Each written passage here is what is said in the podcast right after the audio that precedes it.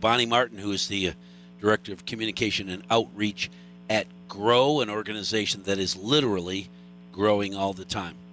Uh, employees and part timers and volunteers making that organization even more exciting for kids. And I think really being able to successfully uh, forging a relationship with the school district has helped a lot. Bonnie, good morning.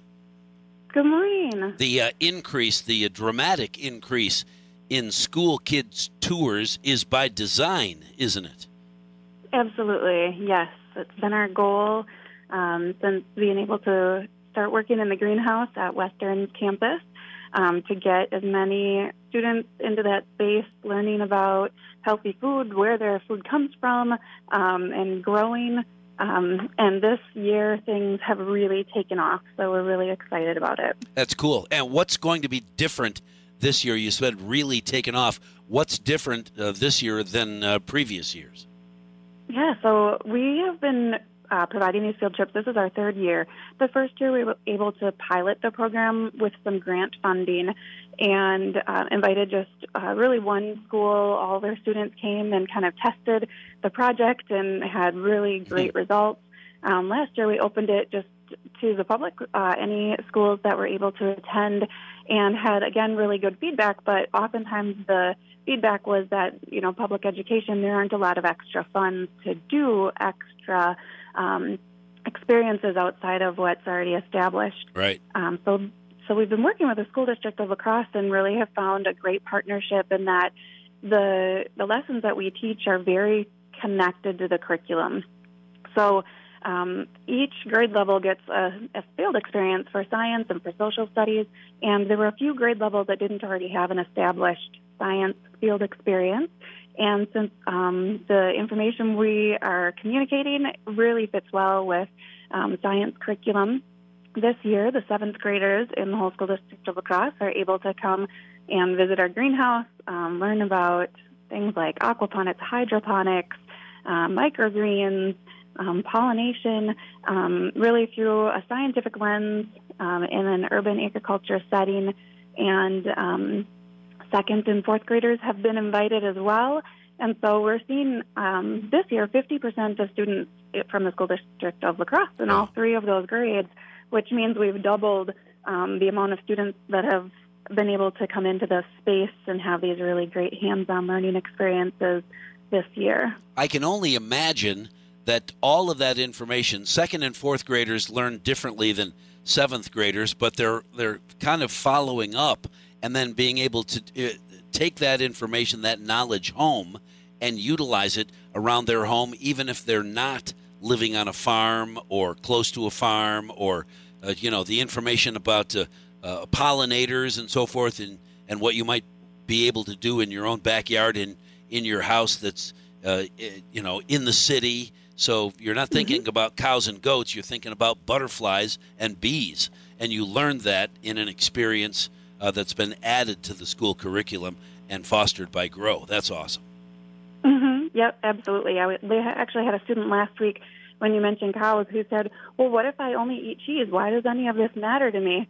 What if I don't want to? You know, I'm not eating these vegetables." And so we were able to have a really great conversation about the ecosystem and what do the cows eat, and you know, the sure. pollinators bring us, um, you know, a lot of the food that we eat. We have to have pollinators. So um, these experiences are, yes, they're relatable to students at every age. Um, they build upon the information from year to year. And we also have a great partnership with Western Technical College. So when students come to see us, they spend half their time in the greenhouse with us, and they take um, the other half of their time and do a tour on the greater campus and get to learn about their agribusiness program and see the amazing living wall that's in the Integrated um, Technologies building and learn about all the sustainability efforts that are part of that um, institution in our community. So they really get a broader sense of how they can be a part of sustainability in ways that they can get involved um, in schooling beyond um, their early years.